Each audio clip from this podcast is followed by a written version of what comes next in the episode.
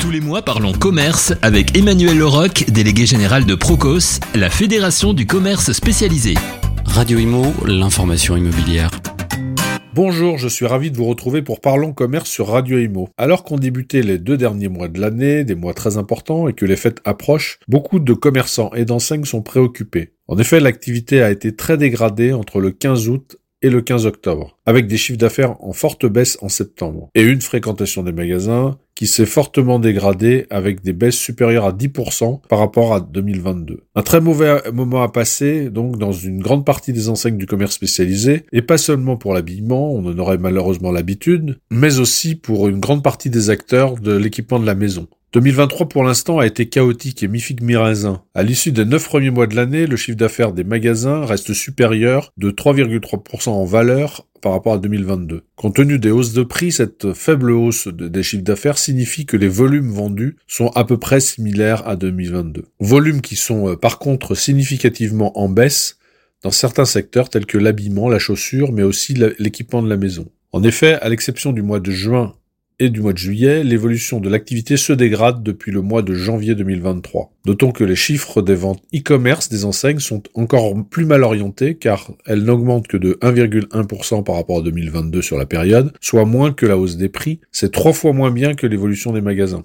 Ce n'est donc pas le web qui profite de la situation comme on le croit parfois, à l'exception sans doute d'acteurs internationaux tels que Amazon ou Chine. Il est évident que l'inflation très forte des produits alimentaires, 23% sur deux ans, a capté une partie très importante des capacités de dépenses des Français. S'y est ajoutée une nouvelle hausse de l'énergie, donc du carburant, en septembre. Il n'en fallait pas plus pour déprimer encore davantage des Français qui ont atteint l'un des plus bas niveaux de confiance. Or, pas de confiance, pas de consommation. Que peut-on attendre pour la fin 2023 Difficile à dire.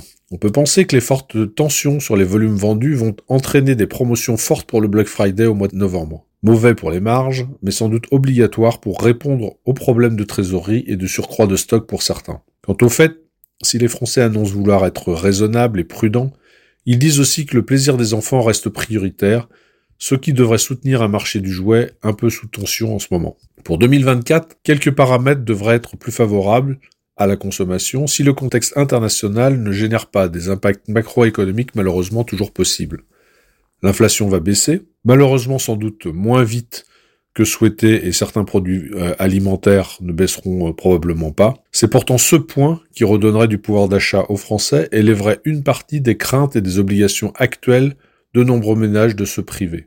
La consommation ne devrait donc pas s'écrouler, mais elle ne devrait pas non plus retrouver une dynamique réelle avant de nombreux mois. Il faut donc se préparer à vivre durablement dans ce contexte morose et espérer des jours meilleurs plus tard. Dans un tel contexte, les entreprises de commerce de détail, non alimentaires, se trouvent dans un étau. Alors que les coûts d'exploitation restent en hausse, loyer, salaire en particulier, qui sont les deux plus gros postes de coûts d'un magasin, le grippage de la consommation, donc la contraction de l'activité, est une très forte préoccupation. Impossible d'augmenter les prix de vente aux consommateurs suffisamment pour couvrir les hausses de coûts, voire obligation de faire des promotions pour contrer les baisses de volume de vente, une équation qui donc est très complexe et préoccupante. La pression sur les comptes d'exploitation est forte, et l'effet ciseau entre baisse de recettes et augmentation des coûts joue à plein.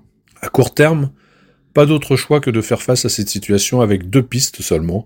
Soit baisser les coûts au maximum, mais les leviers sont peu nombreux, ou trouver des pistes pour séduire les clients, se différencier pour maintenir l'activité à un niveau suffisant pour faire face aux problèmes de trésorerie. Très compliqué également car le consommateur n'a qu'un guide en ce moment, le prix. C'est donc un mauvais moment à passer. Souhaitons donc que, cette période ne dure pas, que la tension se détende sur les coûts. Cela devrait être un peu le cas sur l'énergie. Côté loyer par contre, la situation est très inquiétante avec des bailleurs qui n'ont pas pris la mesure de ce qui se passe en continuant à penser qu'une indexation de 13% sur deux ans est supportable. Bien entendu, tout cela n'est pas un drame. Toutes les enseignes ne sont pas en difficulté. Certains secteurs vont même bien, comme la beauté, santé, une partie de la restauration par exemple. Les acteurs du discount vivent même une période assez exceptionnelle tant le prix porte la décision des Français. La grande distribution, quoi qu'elle le dise, vit une période plutôt exceptionnelle. Dans tous les secteurs, une partie des entreprises va bien. Mais la question principale est d'appréhender la capacité de résilience des enseignes suite à une période de tension forte sur les marges. Dans quelle mesure les entreprises pourront franchir une telle période sans multiplier les fermetures de points de vente? Nous le saurons dans un an. Les perspectives de niveau d'activité et surtout de marge ne me semblent pas de nature à permettre de franchir les niveaux de coûts atteints aujourd'hui. Si la vacance commerciale reprend, il faudra y travailler à nouveau, en particulier avec les alus locaux. Ce sera la preuve qu'on n'a pas su anticiper et limiter les impacts des conséquences de dégradation de la conjoncture. Il faudra à nouveau réparer. Beaucoup se joue en fin d'année, car si les fêtes ne sont pas dynamiques, les difficultés se multiplieront l'année prochaine. Souhaitons qu'il en soit autrement. Agissons tous en ce sens, en se faisant plaisir sur cette fin d'année, comme nous avons su le faire cet été.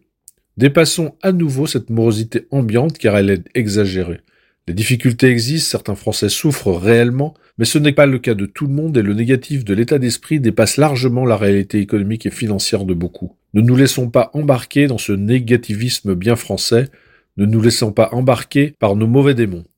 Soyons positifs et contribuons à ce que les autres le soient également davantage. Voilà, j'en ai fini pour aujourd'hui et vous retrouverez le mois prochain pour Parlons Commerce sur Radio Imo. Parlons Commerce avec Emmanuel Leroc, délégué général de Procos. Procos, fédération du commerce spécialisé, accompagne 265 enseignes dans le développement et la transformation de leur réseau. Radio Imo, l'information immobilière.